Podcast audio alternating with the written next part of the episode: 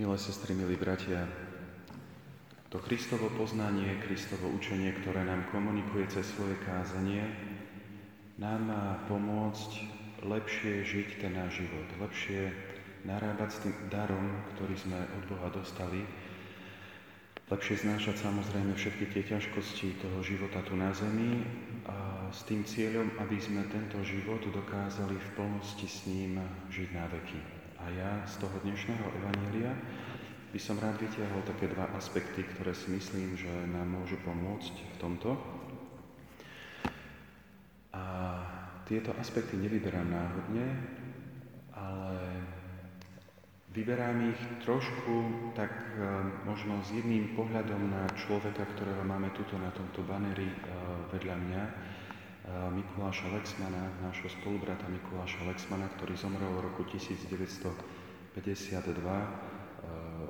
v komunistickom väzení a ktorého rok, ktorý sme slávili celý rok, sme mali ukončiť včera, ale vzhľadom na mnohé obmedzenia sa nám to slávenie toho roku Mikuláša Lexmana zrejme pretiahne ešte o pár mesiacov.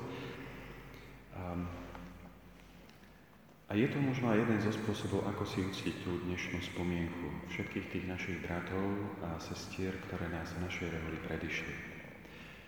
Ten prvý aspekt z toho dnešného evanília je ten, to, čomu nás to evanílium učí, je dobre rozlišovať. Hovoriť bielej biela a čiernej čierna. Učiť sa v našom živote pomenovávať veci správnymi menami.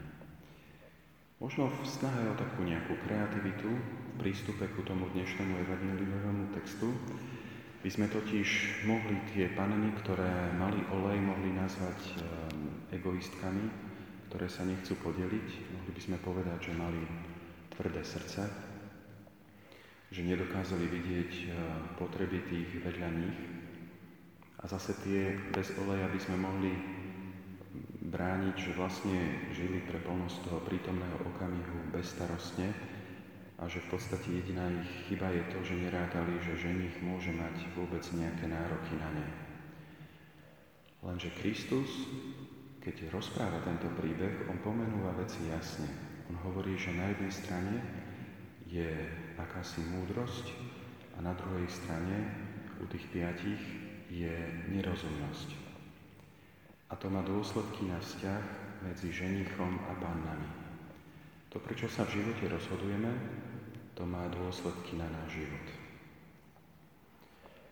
Ja som za uplynulé dva mesiace sa znovu ponoril do, do textov práve o bratovi Mikulášovi Lexmanovi. Pozrel som si znovu ten dokument, ktorý bol o ňom natočený a ktorý je voľne prístupný aj na, na, na YouTube. A jedna z vecí, ktoré ma tak trochu prekvapili, je to, ako tí ľudia, ktorí rozprávajú o Mikulášovi Lexmanovi, keď ho ešte zažili v tých 40 30 rokoch. A teraz sú to už, už zreli ľudia, 70 80 si spomínajú, ako ich Mikuláš, zrejme formovaný dobrou dominikánskou teológiou, stále posúval k tomu, aby dobre definovali veci, aby dobre pomenúvali veci, aby dobre rozlišovali, aby keď niečo chcú povedať, aby povedali naozaj to podstatné a keď to tak poviem voľne, tak tú omáčku, aby, aby nechali. Je, je sila, ako si títo už zreli ľudia takto spomínali na Mikuláša Lexmana, alebo možno jedna taká, taká spomienka jednej z, jej, z jeho žiačov, že málo kedy meškal na hodinu, ale raz prišiel taký podráždený, čo bolo veľmi výnimočné na hodinu. A prvé, čo povedal tým žiakom vo svojej triede, tých 40. Eh, rokoch po vojne, že eh, nikdy neverte žiadnym izmom. Brat Mikuláš Lexman, eh, zrejme dobre formovaný tou dominikánskou školou, ktorá sa niesla v tom hesle, že qui bene distinguit bene docet, tento dobre rozlišuje, dobre aj učí druhých. Myslím si, že, že v, tomto, v tomto nasledoval Krista v tom dobrom pomenovaní veci ich správnymi menami. Ten druhý aspekt z toho dnešného evanília, ktorý by som chcel vytiahnuť, je to, že ten text um, obdivuhodne um, realisticky vníma uh, človeka, tú antropológiu človeka. Ten text hovorí, že všetkých tých desať panien bolo unavených a zaspalo a ten text im to vôbec nevyčíta. To, čo je tým rozlišujúcim kritériom medzi tými pánami, nie je slabosť ich prírodzenosti, ktorú zdieľali e, všetky spoločnú, ale, ale úkon rozumu a vôle.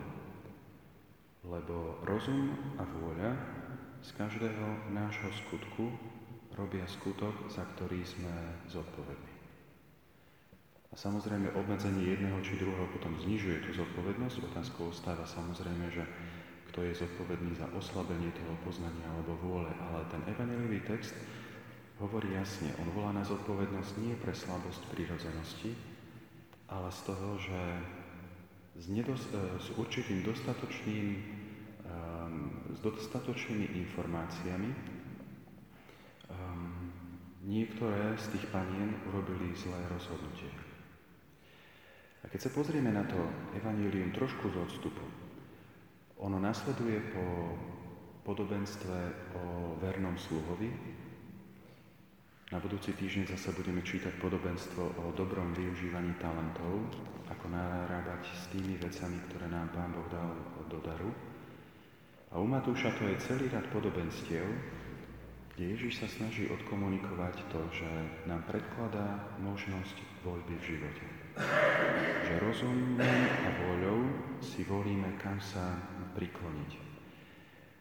Je to celý rad podobenstiev, kde nám ukazuje, že človeku sa život nedeje, ale v každom momente a aj v tých najnáročnejších práve našimi postojmi a rozhodnutiami buď v dôvere k Bohu nasledujeme naplňanie cesty pravdy a lásky, alebo od nej bočíme.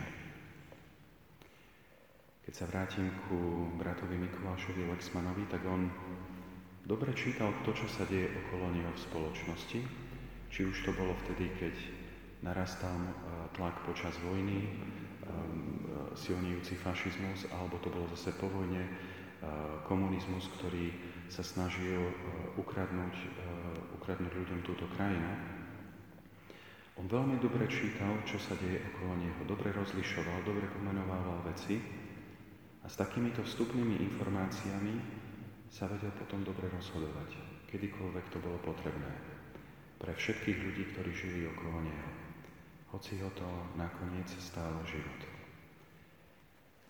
On to, čo videl, to, čo dobre analyzoval, vtiahol do toho svojho rozhodnutia, aby v tom svojom živote nasledoval toho, kto o sebe povedal, že je cestou, že je pravdou a že je životom.